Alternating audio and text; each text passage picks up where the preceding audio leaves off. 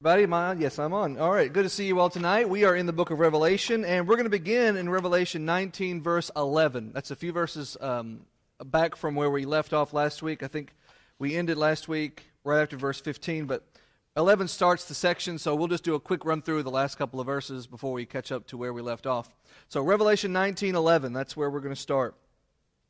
And really, honestly, the best way to understand if you're just diving right into it, as we are, just diving right in the middle of a chapter, um, contrast verse 11 with verse 10. I don't want to keep going backwards and backwards, but just for the point of reference, Revelation 19:10 features a moment when John, after receiving a lengthy vision, falls on his face to worship the angel that has been talking to him about the vision.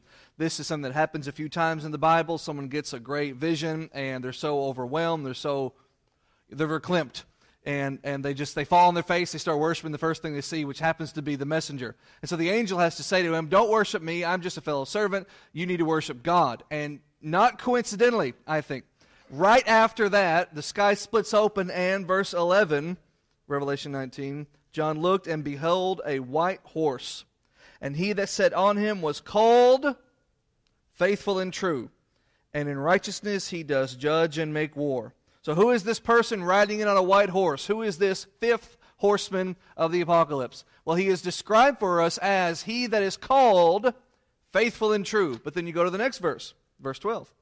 His eyes were as a flame of fire, and on his head were many crowns, and he had a name written that no man knew but he himself.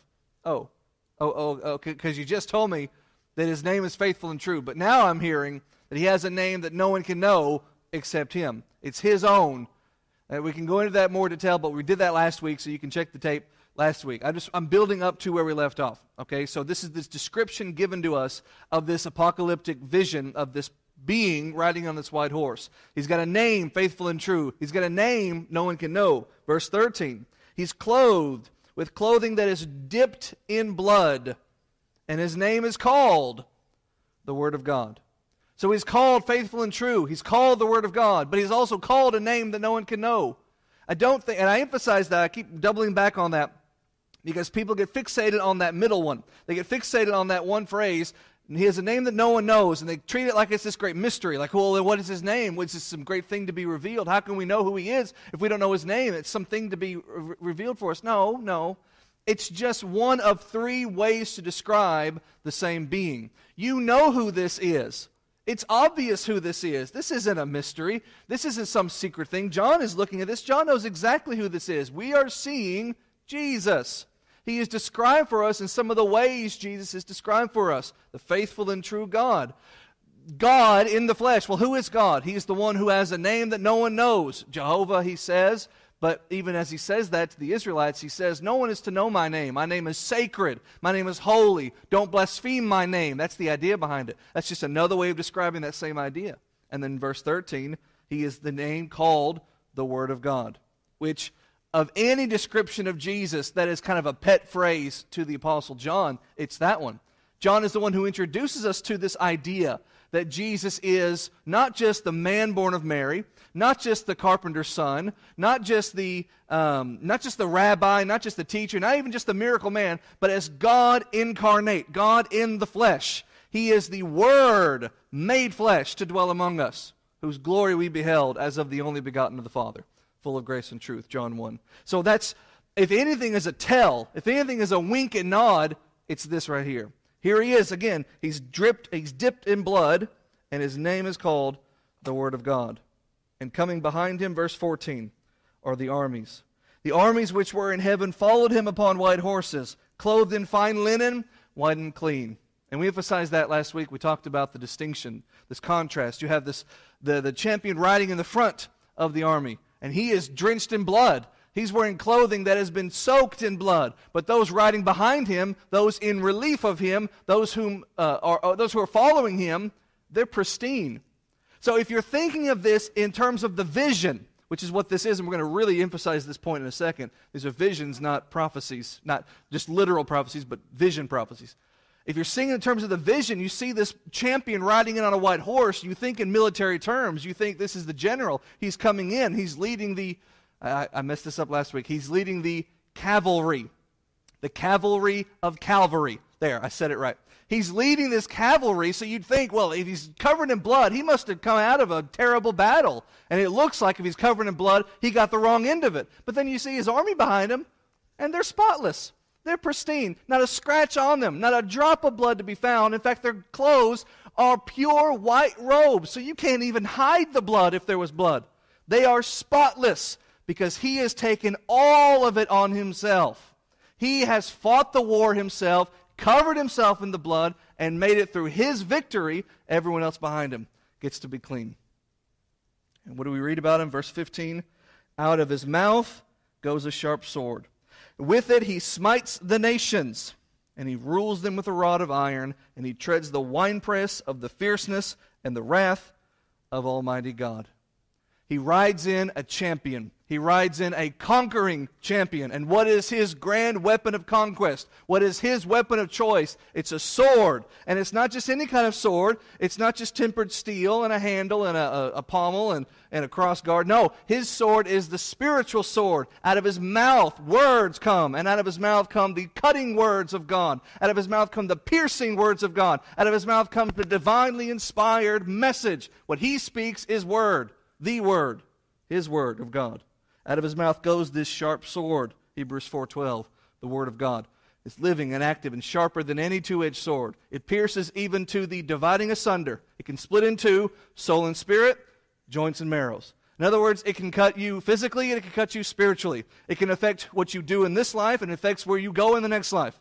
The Word of God is quick and powerful, sharper than any two edged sword, piercing even to the dividing asunder of soul and spirit and joints and marrows, and is a discerner of the thoughts and intents of the heart. Whatever you might do, whatever you wish to do, it is measured against the Word of God. And if you allow it to be, it becomes your conscience that helps you do and think the right way. That's his weapon of choice. That's how he wins the war. Not by killing people, but by saving people, by cleansing their conscience, by washing their robes. So out of his mouth goes this special kind of weapon. And he uses it to smite the nations. He wins this war, and in the vision, that's defeating the nation, specifically Rome and all her forebears.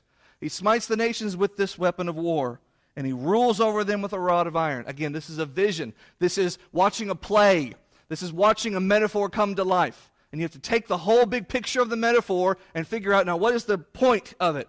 So you see this metaphor of a champion who uses a weapon who subdues a nation. Well, in reality, a champion who uses a weapon to subdue a nation puts his boot on the neck of the enemy he's defeated, plants the flag in the ground, and says, I won, I now conquer, I now own you. Well, you illustrate that. Illustratively, that's what Jesus does to the devil. Not literally does he do it to sinners, but illustratively in the vision. So he rules over them with his scepter of authority, his rod of iron. And he judges. That was one of the earlier descriptions of him. He goes forth to judge. He judges. What does it say? He treads the winepress of the fierceness and wrath when judgment is executed against those found guilty. He stamps the vineyards of the grapes of wrath of Almighty God. So that's this description we get of him. That's where we left off last week. We get this picture of Jesus marching in, riding in. I shouldn't say, well, that's fine. He marches in, rides in on his cavalry. So, verse 11, he has a name faithful and true. Verse 12, he has a name that no one knows. Verse 13, he has a name, the Word of God. Now, look at verse 16 and see how this theme persists of ways in which John describes him. He has on his vesture, which previously was described for us, soaked in blood. He has on his vesture and on his thigh a name written. So we've already got name, we've got name that no one knows, we've got another name, and yet here's another, another, another name. A name written, quote, King of kings and Lord of lords. He has a name written on both things, his clothing and on his person itself, his sexual skin. And I wonder if we're not meant to see a contrast, uh, a connection between this and going back to chapter 17. If you remember, it was it's several weeks ago now, but it's only a couple pages in your Bible, so it's fine. And back in chapter 17, John sees the vision of the harlot riding the dragon and on her forehead was the name that was written Babylon the Great, the um, kingdom of evil, or something like that. It's, it's, all, it's all very descriptive. Mother of harlots. There it is. Babylon the Great, mother of harlots. So John looks earlier and he sees this evil depiction of this evil champion of sin. And a name that describes their mission statement. This, what you're seeing, is Babylon the Great, Rome. It's the New Testament Babylon, the empire of evil of the New Testament. Babylon the Great, and this mother of all harlots, the, the uh, progenitor of all manner of sin that has permeated the world, the, the, the, the forebearer of all kinds of evil. That's how he's described uh, in, in, this apocalyptic vision. Well, now you get the, the holy side of that. Not this evil, sinful creature with this woman riding on it, but this beautiful, majestic horse with the King of Kings riding on it. And he's not Babylon the Great. He's not limited to one empire of evil. He's not just the producer of evil. No, he is the King of all kings, over all kingdoms, the Lord over all lords, the Caesar over all Caesars, the Emperor over all emperors. This is the God over all things. And that's what's written on him. And it's the last description of what's written. It's the last description of his name. It's the last one that John wants to give you to describe who this being is. What other way can you describe him but the one who is over all things? King of kings and Lord of lords. Now, there's your overview. There's kind of just your, your pass uh, over it. Going more deeply, examining more closely, you'll have commentators and, and scholars and, and writers and, and teachers trying to to break it down in detail, and they try to figure out, well, what exactly is John specifically seeing here? Wouldn't it have been great if Revelation was illustrated? No, it wasn't, unfortunately, but that would have been swell. It would have been harder for the scribes to copy it, I guess, but it would have been great to visualize, to see, instead of just having to imagine, because we all imagine it differently. And so people have trouble grasping it and wrapping their minds around it. I've got this picture given for me in words in verse 16 that on his clothing and on his thigh, so right here, is a name written King of Kings and Lord of Lords. Does that mean King of Kings is on his clothing and Lord of Lords is on his thigh? Does that mean it's King of Kings and Lord of Lords, like it's all running together? Or it's all on one and also copied on his thigh as well? Some, I, I read some commentaries. I'm going to give you some of the different interpretations that I read of this. One says that it is uh, an engraving on his scabbard. Scabbard, that's like the holster of a sword, you know. Uh, you sheathe your sword into its scabbard. And if you're riding a horse, you would have the scabbard on your belt, and so it would be hanging, it would be, be laid across your thigh as you're riding the horse, and so it was engraved on there. Well, that's all very descriptive. I'm sure it looks great in the picture, but it doesn't say anything about a scabbard, because the sword's coming out of his mouth, right? Not his hip. So I don't think that flies. Another one, another commentator I, I saw said, well, John is seeing a sculpture. In ancient sculptures, they would sculpt the image, and they would engrave who it is on the bottom of the image, which that makes sense, except John is seeing a rider, not a sculpture. He's not seeing a marble bust coming bouncing toward him. He's seeing an actual being, flesh and blood, by the look of him, charging in on a horse. So I don't think that flies either. I saw another one say that what the Lord is doing is he's wearing a sash, like Miss America, that drapes over his clothing and down his thigh, and that says on it, King of Kings and Lord of Lords. Again, I see the visual. I can close my eyes and I can see it, but it just it's not there in the text. It doesn't say that. And I don't think it really matters in fact, I'm certain it doesn't matter because the idea is not to give you a description of just the visual. John, John I, have said this many times, it's the revelation is like a play. You know, the curtains roll back and you see the scene performed, and the curtains close, and they open again. It's a new scene, and you get these various visions that are like plays being performed with a point and a message behind them. And all that's fine, but don't get so caught up in that analogy that you miss the fact that Revelation is meant to teach you something. It's not just for show, it's not just for entertainment. It's not supposed to be just sit back and soak it in and just marvel at the imagery. Because, sure, it's easy to do that, especially if we had it illustrated or if we could see what John saw. Our minds would melt if we could see what John saw, probably. But don't get so engrossed in the spectacle that you miss the point. The point is not, well, how did God figure out how to write King of Kings on his thigh and his clothing? Who cares? The idea is here is the champion of righteousness. And who is he? He's not just some other king. He's not just some other lord. He's the king of kings. He's the lord of all lords. You have fighting on your side the champion of the world, not just of an empire or a nation. That's the point. I do think there's a connection to chapter 17, the name written on her versus the name written on him, but that's as far as I'll go with it. Verse 17. And I saw an angel standing in the sun and he cried with a loud voice, saying to all the birds that fly in the midst of heaven, Come and gather yourselves together unto the supper of the great God. You got to remember where we've what we've been reading to this point. Rome, a couple of chapters ago, or in fact just a chapter ago, was left a smoldering carcass. Remember, Rome was destroyed. He had that, he had that vision of the angel picking up the great stone and chucking into the sea and saying, and that was Rome, exiting stage left. Rome is now destroyed. And the champions of Christianity, or not even the champions, the, the survivors, the, the martyrs, the, the, the Christians themselves who were looking for justice for their, for their death, now they get to be victorious. They stood on the ashes of Rome. Remember when all the other people who relied on Rome, the sinners, they were hiding in the back from God? The heroes of the story, the Christians, they're standing in the middle, planting their flag, saying, We won. They're standing on the smoking, smoldering ruins, and John is seeing everything take place up here in the sky. In the ground below him is the, the you know, shell of what's left of the destroyed Rome. It's just rubble. And so he sees in the east he calls it the sun because that's where the east is. He sees not standing on the star in the middle of our solar system. That's not what it is. He says, I looked to the sunlight. I looked to the east and I saw an angel calling for the, for the crows, for the buzzards to come and pick at the carcass. Come and feast. Look what it says. Come and feast and gather yourselves to the supper of the great God. Verse 18. That you may eat the flesh of kings and the flesh of captains, and the flesh of mighty men, and the flesh of horses, and them that sit on the horses, and the flesh of all men, both free and bond, both small and great. Rome, your enemy, has been put down, and you now get to be just a spectator to what God does to it after that. And he calls for the buzzers to come in and pick its carcass clean. And look at the list of the people. Find me somebody who's left out of this equation. The kings, those are the emperors who call the shots.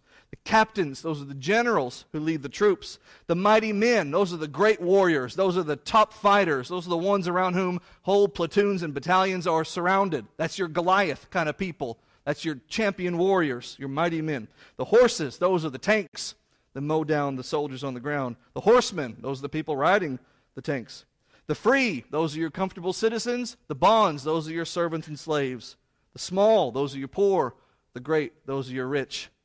Everybody who's anybody who got any kind of satisfaction out of Rome's sinful prosperity is going down with the ship.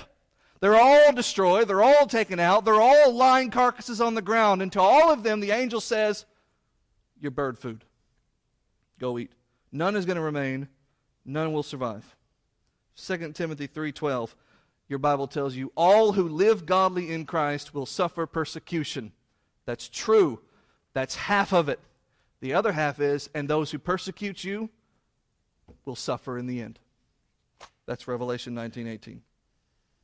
Now look at 19:19.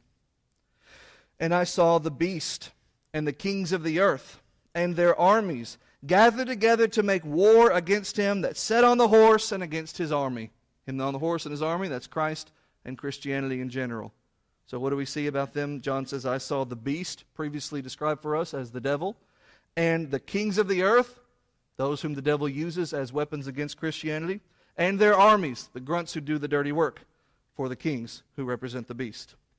And they're all gathered together, like they're all standing on this side of the battlefield, and they're looking at this army on this side of the battlefield. And the army is Christ and his Christians. I said that last week. I'm going to reemphasize that. The army is not the army of angels. The army is the army of Christians. You are his army. You're wielding the sword of the Spirit, Ephesians chapter 6. Okay? Yes, he has his angelic army, and yes, he uses his angels. But you, in this vision, in this metaphor, you're the army. You're the people who go and you fight, in quotation marks, the battle with Jesus. He's the one who's covered in blood. You're perfectly fine. But that's the way it goes. So again, John says, I saw the beast and the kings with him and all their armies, and they're all gathered over there. And they're making their stand as though they want to fight. So let's see what happens. Incidentally, I want to just pause here for a second and emphasize what you're seeing is a vision, okay? Not a prophecy. Now, prophecies contain, or sorry, visions contain, when God wants them to, prophetic elements. But a vision is not a prophecy. Prophecy is not necessarily a vision. A prophecy could be as simple and as clean and easy as Jesus will return and judge the world righteous and unrighteous, living and dead, etc., etc. That's, that's a prophecy. It's a prediction, but predictions are built into prophecies, but let's not keep going down the rabbit hole, okay? The idea is a prophecy is just a statement of thing that God will do, or it's a foretelling of something that God is currently doing, That's a prophecy. A vision takes that idea of telling the future or also telling the present, and it coats it in this apocalyptic language. It coats the prediction in this grandiose metaphorical play.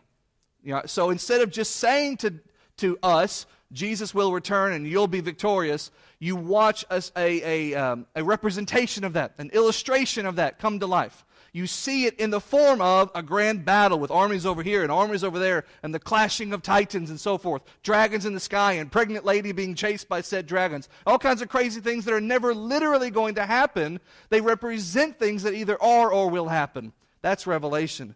And by not knowing the difference between a vision and a prophecy, by conflating those two things, that's 90% of the problems that people have with revelation and where people uh, you know, drop the ball in properly interpreting it. So I, I say that as a setup to the things we're going to read about, because we're going to read about this great war here and this great war there. And there are all kinds of people in religious circles who are looking for and expecting to come someday an actual physical clash, battle, swords clanging like in a movie. And that is not what you're seeing here. What you're seeing is what those ideas, what the ideas behind them convey, what the impressions they leave with you, and what the ultimate big picture point of it is. It's just it's just illustrated for us in an analogous way in these visions, okay? So I say that as a setup because verse 19 is all set up. All these armies over here and the armies of heaven marching in over there. Verse 20. And the beast was taken. And, and that's what happens in battle. You have a general on the hill, sends the armies to battle. The battle is won automatically. It's like chess. When you take the king, it doesn't matter how many pieces you had or didn't have. You take the king, you win. You take the general, everything's going to happen. Well, the beast is taken. And with him, the false prophet that wrought miracles before him. You got to go back several chapters to remember this. We had this whole section of Revelation about the, um, the, the uh, emperor worship and the priests that the emperor of Rome put in place in the temples established to worship the Caesar and worship the image, and how the priests facilitated that worship. And that emperor worship concept was a big part of the middle of this book.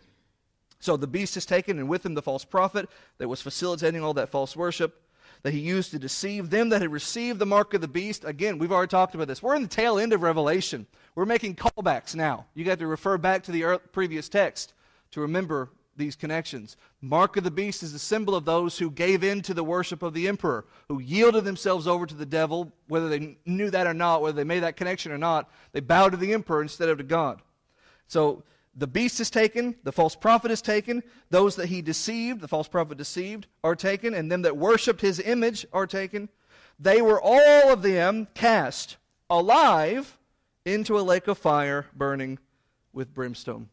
The word, the beast is taken, and them that they deceived are taken, and worship the image are taken, etc. The word taken, piazo, meaning to capture. It's just it's continuing the the metaphor of warfare and battle. But again, I emphasize it's a vision, it's a, it's a play. You're seeing a, a movie come to life, okay? Not a prophecy of what's actually going to happen, literally speaking. So, what John is telling us here, generally speaking, is that the devil is going to try one final battle, but he's going to be taken captive. He's going to try one last stand, but he's going to lose. His army is going to crumble. The emperor is going to fall. The false priest who uh, facilitated emperor worship is going to fall. The weak Christians who submitted to Roman uh, pressure and bow before the image will fall. Anyone who made war against God is going to fall. This is a message of hope for you who are not going to do that.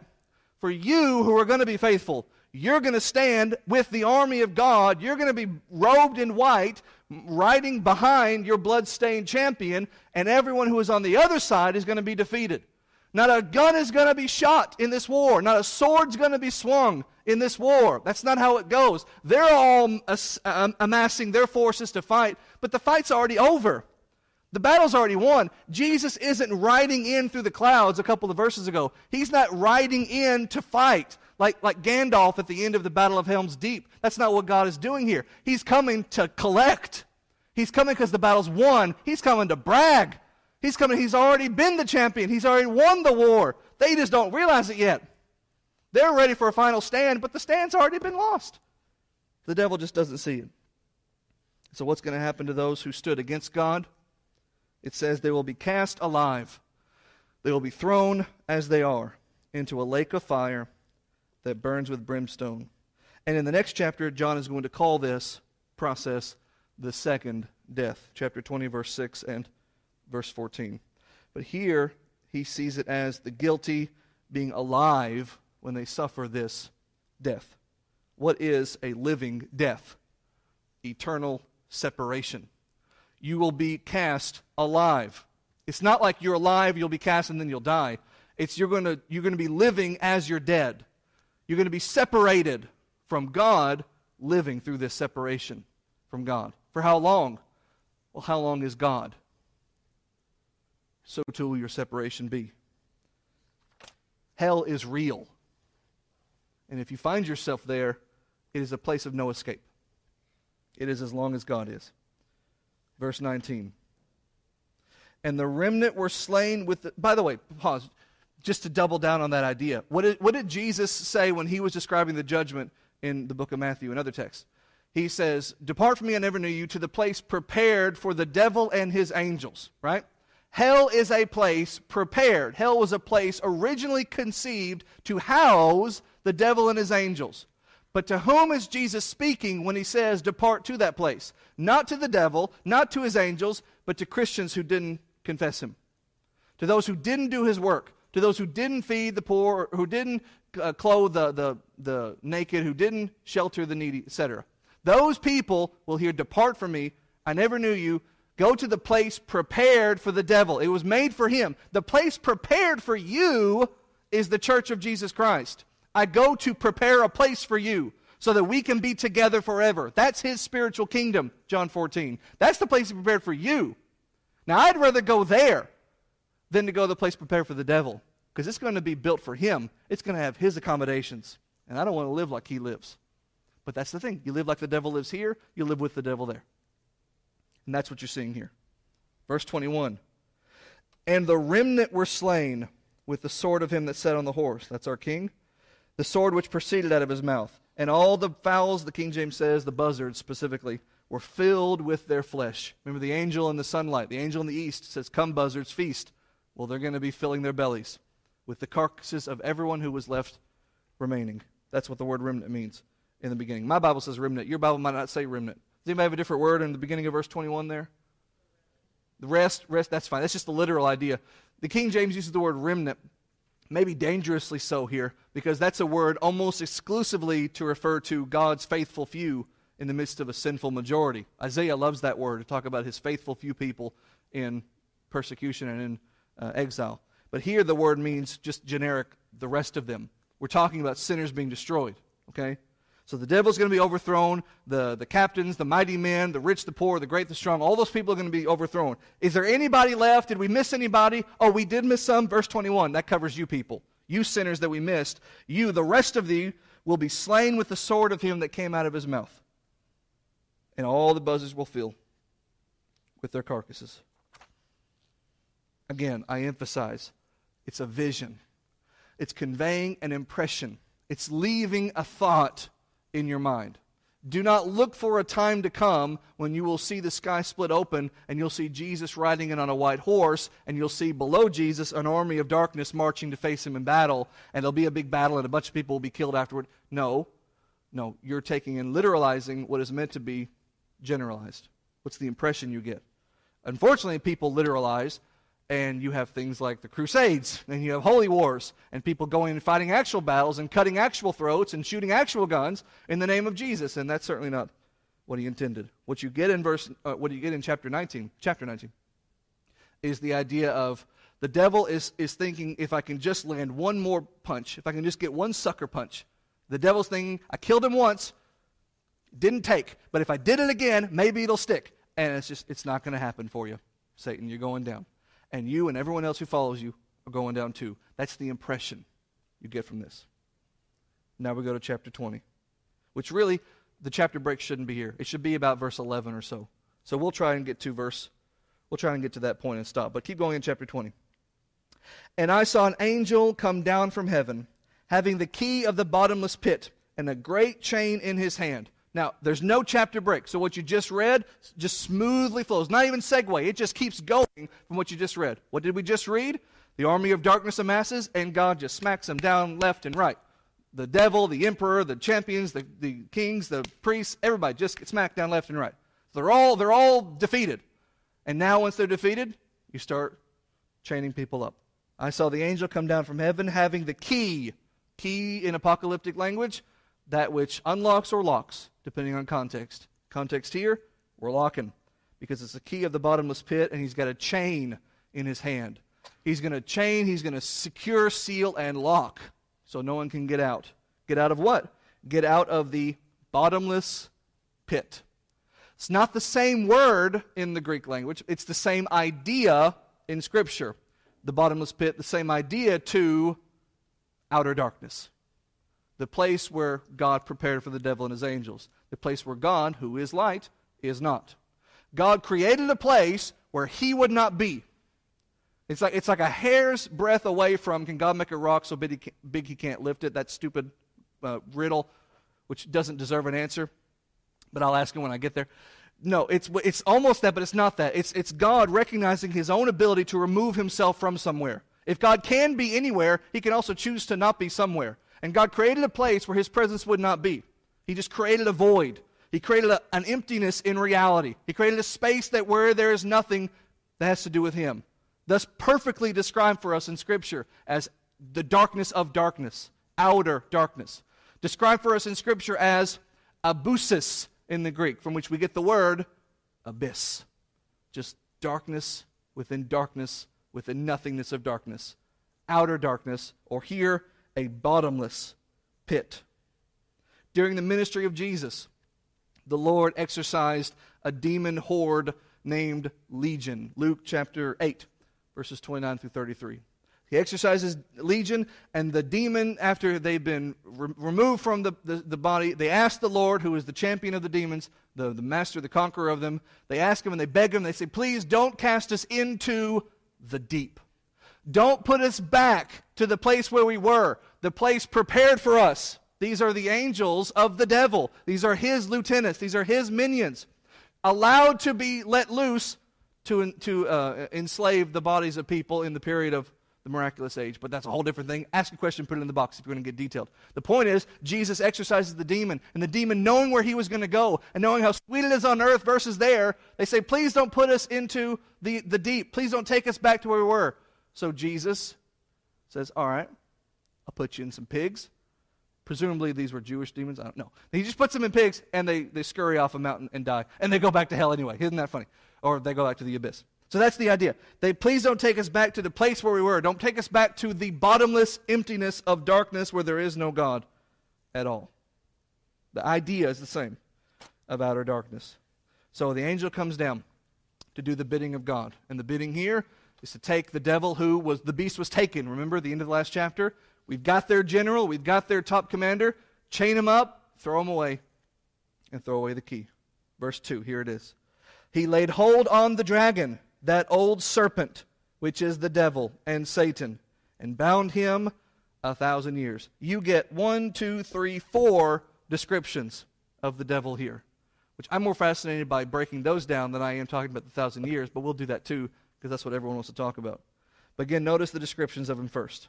The angel comes down, he's got his chain to bind him, he's got his lock to secure him, and he takes hold of the dragon. He takes hold of the serpent, the, the, the serpentine like creature that tempted Eve in the Garden of Eden, which is the devil. The word means accuser. And Satan, the word means adversary. So you've got this being described for us with words that first conjure to the mind the beginning of the Bible. Here we are at the end. We're, we're almost, we're three chapters away 20, 21, 22. And our minds are now taken all the way back to three chapters into the Bible, Genesis chapter 3, when the serpent approached Eve and tempted her to eat the fruit she was not supposed to take. So that first description of him, dragon, serpent, takes our minds back there. Well, now that dragon who did that evil deed, who tempted woman to sin and man with her to sin and caused all this misery in the first place, a lot of which is described for us in this apocalyptic vision as the death and misery that comes with warfare. Well, now that demon has been, that devil has been captured and bound and chained. I'm setting you up here. Here's what you just read. The dragon, the serpent. Ah, oh, my mind goes back to Eden. It should, because originally Eden was a paradise ruined by the devil, man forced out of it, unable to live there in harmony with God. Why? Why could not man live there? Because there represented walking with God. Eden was heaven on earth. Eden was man and God united. Eden was humanity and God as close as they could be because there was no sin until there was. Because that old serpent, the devil, ruined it. Well, what did he do? Well, he tempted and he led them to sin, even though God said, if you do this, you'll die. And that demon is, that devil, I keep calling him a demon. The devil is, well, the devil, the accuser. I'll come back to that one. And serpent, the adversary. He shows his adversarial nature. He shows his nature as the enemy there in Eden. He wants what's worst for them, not what's best for them. He lies and manipulates and twists the truth to get Eve to sin. That's your Satan. That's your adversary. But he's also the accuser. That's devil. What does that mean? Well, it means he whispers in your ear and he misleads you and he twists the truth, or he'll tell you enough truth to get you to do what you want to do anyway. He convinces you to do that which is wrong, and then the moment you do what he wants, despite all of his promises, despite all of his great things he's going to give you, as soon as you give in and you yield to the devil, the devil runs to God and tattles. And he says, Do you know what Matthew just did? And he makes accusation against you. He accuses you. And this is what he's going to do on the day of judgment. The devil is going to stand on the other side as the lawyer against you, as the prosecutor against you. And he's going to stand before the great judge and he's going to say, On this date, Matthew did that sin. I was there because I helped him do it. He sinned, and I'm accusing him, making him unworthy because he's guilty. He can't go into heaven. You can't let him in. He's got to live with me forever. And my lawyer is going to step up and say, It's true. He did it. And then I wiped it from the record. And I covered it in my own blood because my lawyer is Jesus. And so the accuser will have no leg to stand on. That's the role of the accuser. He gets you to sin, then he tattles on you. So this is our enemy. So he is the he is the propagator of sin. He is the champion of, of, of separation from God. Okay? I'm emphasizing this. I'm building you to something because he is now being described for you in this vision. In this play that you're watching, this champion of sin is bound and restricted so that sin no longer has a hold on you. And he is bound and restricted for this grand time period called in our Bibles a thousand years. Everybody's Bible says a thousand years, right? How long are the brethren going to have tribulation in this book? Revelation 2:10, 10 days, a factor of 10.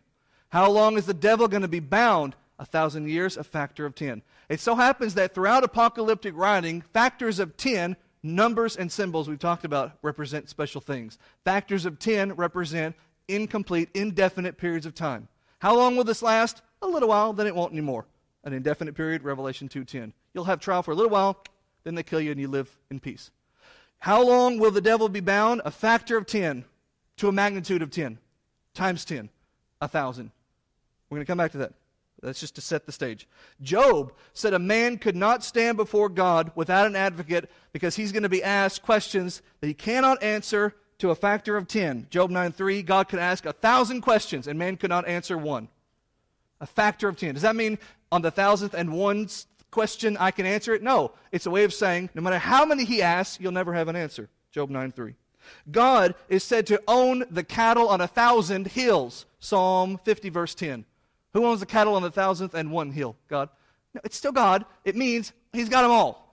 All right? It's a factor of 10. Um, Psalm 90, verse 4. A thousand years ago is as clear in God's mind as yesterday is to you. Does that mean God can't remember a thousand and one years ago? No, no, no. That's not what it means. It's a factor of 10. It's a metaphor.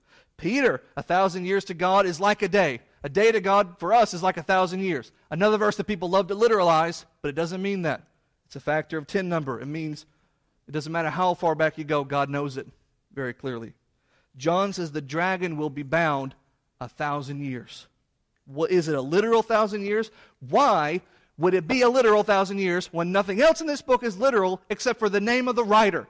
Nothing is in this book is literal. It's not supposed to be literal. Why are we making this literal? I'll tell you why. Because the crackpots and the loons and the false teachers who have written all kinds of books they sell for $29.95, though they're not worth three nickels, they write those things and they have to make it literal because otherwise they don't understand the book and they don't know how to sell it and propagate their false doctrine. So they have to make it literal. But there's nothing about that should be literal because it's not literal. Satan is bound for a period of time as long as God wants. What is this period of time? I'll tell you in a second. Keep going. The point is, Satan is bound, restrained, limited. Acts 23, verse 12. The people who conspired against Paul said that they would not eat or drink till they had killed him. Well, they failed. That doesn't mean they ended up eating or drinking, though I assume they eventually did. They failed to kill Paul. But they told themselves, We will not eat or drink till we've killed that guy. What they did was, according to the word, they bound themselves. Same word. They restrained themselves. They forbade themselves, forbade themselves, denied themselves meat or drink till they did what they wanted to do. Same application here, except it's done by someone with a lot more willpower, that being God. He's doing the binding. So, what about the devil? Jesus was accused of exorcising demons in Matthew 12 24. As he was exorcising evil spirits, he was accused. I have time. He was accused by his critics who were always looking for something as they said, oh, he's only casting out demons by Beelzebub, the prince of the demons, which is just an insane idea, as Jesus says a house divided against itself cannot stand. Why would the devil cast out the devil? Why would the champion of darkness cast out spirits of darkness? No, if I'm casting out demons, it stands to reason that I'm on the other side of the, the, the argument. I'm on the other, other side of the battle. I am destroying the devil because I have the power over the devil. He gives this analogy in Matthew 12, 29 about binding a strong man in order to spoil his house. That's what Jesus does. He says, I am casting out devils because I have strength over devils. So instead of twisting it to find a way to not believe me, just look at the evidence and see who I am. If I can cast out devils, I have power over the devils. So I'm working for God because I am God. It's like binding, restraining a strong man. Well, in the context, a strong man is Beelzebub and the other devils under him. That same idea, that same word here applied to the devil himself. The devil is bound. Listen, Satan has been bound. Satan is still bound. You are living right now in the year of our Lord 2021, March 10, 721. It just turned. You are living in the thousand year reign. We haven't got to the reign yet. It's all the same thing. You are living in the thousand year period of the devil being bound. He is bound right now. Because what that description is, is a metaphor for the era of the Messiah. When the devil, who sent sin into the world and cursed the world with sin, is put down through the cross of Christ, wherein now is salvation. And so it irks me to no end when people keep talking about waiting for the thousand years the devil will be bound. And they don't even realize what they're saying is that they live right now, they're saying, without the devil being bound, which means they say they're living right now without salvation. Because all the thousand years is, is a metaphor for you being saved. You have freedom from sin.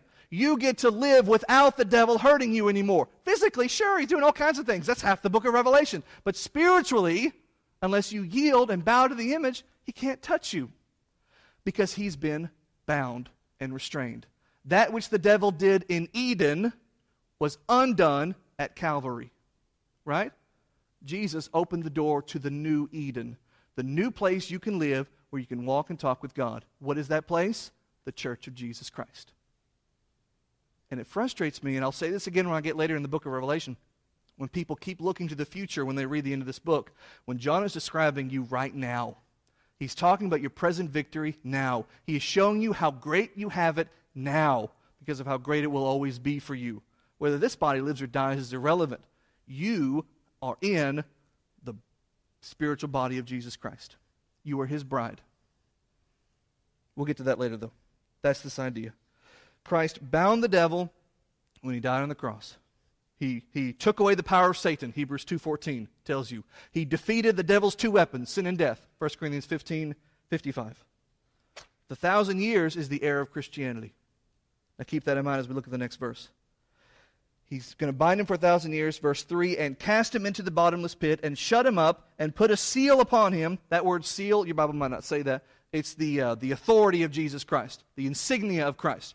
He cast him and chained him up. Remember, the angel had a chain. That's your seal, like you seal a pickle jar so you can't open it unless you want to. That's that word seal. But this word seal, he set a seal upon the bottomless pit chaining of the devil. That's his way of saying, by my authority, he goes in there. So unless it's by my authority, he ain't getting out.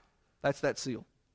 that he should deceive the nations no more. What did the devil do to ruin all this? He deceived Eve. And from that time until the cross, he's been deceiving nations. And now, I mean, he's still deceiving nations, but now we have the alternative. Now we can go to Jesus and choose not to be deceived anymore. Till the thousand years should be fulfilled. And after that, he's loose for a little season. What is that? I'll tell you in a minute. Verse 4. And I saw thrones, and they, who? I'll tell you in a second, that sat on them. And judgment was given unto them. Who? An owl in here. And I saw the souls of them, oh, here they are, them that were beheaded for the witness of Jesus. Now, maybe your translation is not so wonky, but that's the way mine puts it. The them and the they, that pronoun is referring to this people here in the middle of the verse.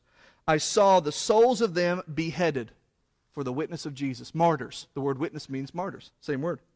And I saw them sitting on thrones, and I saw judgment, authority given to them. This is a vision, it's a picture. This is what it looks like when the champion riding in the front of the army wins the battle, plants his flag, and now he owns his territory. All those who fought with him get the spoils of war. This is the visualization. This is the apocalyptic version of us getting the spoils of war. It's not you, Christian, get to find some sinner and put your boot on his throat and plant a flag in his chest and say, I'm the champion. No, that's not what it is. It's a metaphor for your victory. What does victory look like in physical warfare? It looks like this the champions under the, the ruler, the general, get the spoils. So those who were beheaded for the witness of Jesus are given thrones and given authority, given judgment, power. They get the spoils of war. And for the word of God. Oh, they were martyred for the witness of Jesus and the word of God those who had not worshiped the beast, who did not worship his image, who did not receive the mark on their foreheads, those who did not yield to worshiping the devil and his prince, the emperor of Rome, in their foreheads or in their hands. They lived and reigned with Christ a thousand years. Again, here's where people mess up. They read the first thousand years and they read it like this okay, so you have a thousand years where the devil will be bound, and then he'll be loose for a little season, and then there'll be another thousand years. I have five minutes. There'll be another thousand years where Jesus reigns. And that's what your Left Behind series and all the other nonsense. And it's nonsense. It's nonsense. It's N O N sense. Nonsense. Not real. It's not biblical at all. That's where they mess it up. They say, well, you got this whole big thousand year period here, then the devil will come back, and then Jesus will come back. There'll be a thousand year period with him. No, no, no. This is parallelism. This is all the same thing. This is one thousand year period, apocalyptically speaking. This is one indefinite period by God's timetable, where the devil is bound and Christ reigns.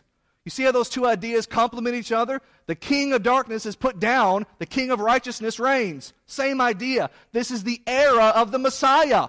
If I had neon signs, I would be blaring it. That's what this is talking about. Right now, you're living in the era of the devil being bound. You're living right now in the reign of Jesus Christ. Blows my mind how Christians will read this and think, I can't wait till Jesus starts reigning. What are you calling him a king for then if he's not reigning? What does a king do if not reign? He's king now, he reigns now. Right?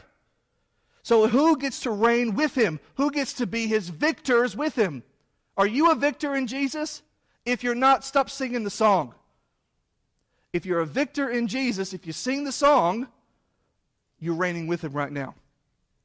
That's what it's telling you. Why? Because you chose not to worship the beast because you chose not to submit to the devil, because you chose not to say, I want a mark that says I'm siding with Rome. No, you chose the mark that says I sided with Christ. What's that mark look like? It's beheading.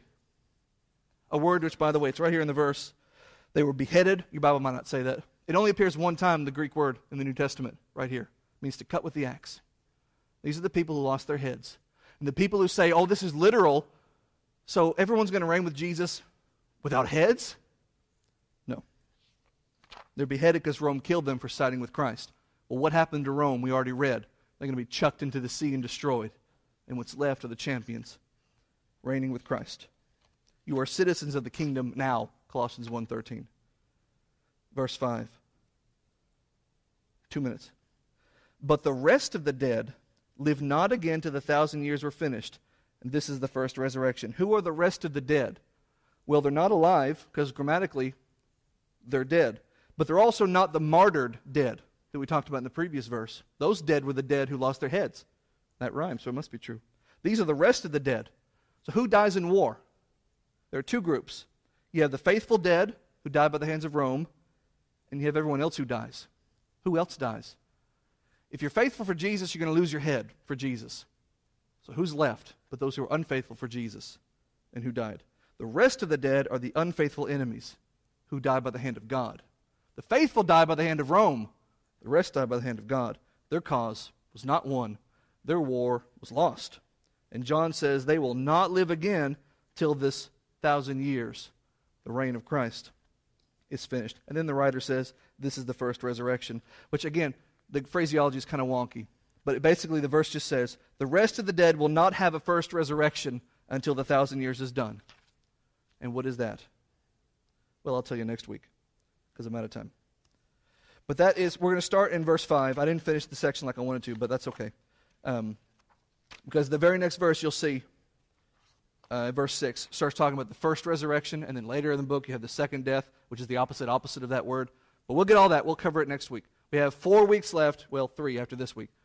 Um, but we'll finish the book, I promise, this month. That's all the time I have for you guys this evening. We'll start Revelation 20. We'll start in verse 5 next week. Thanks, y'all, very much.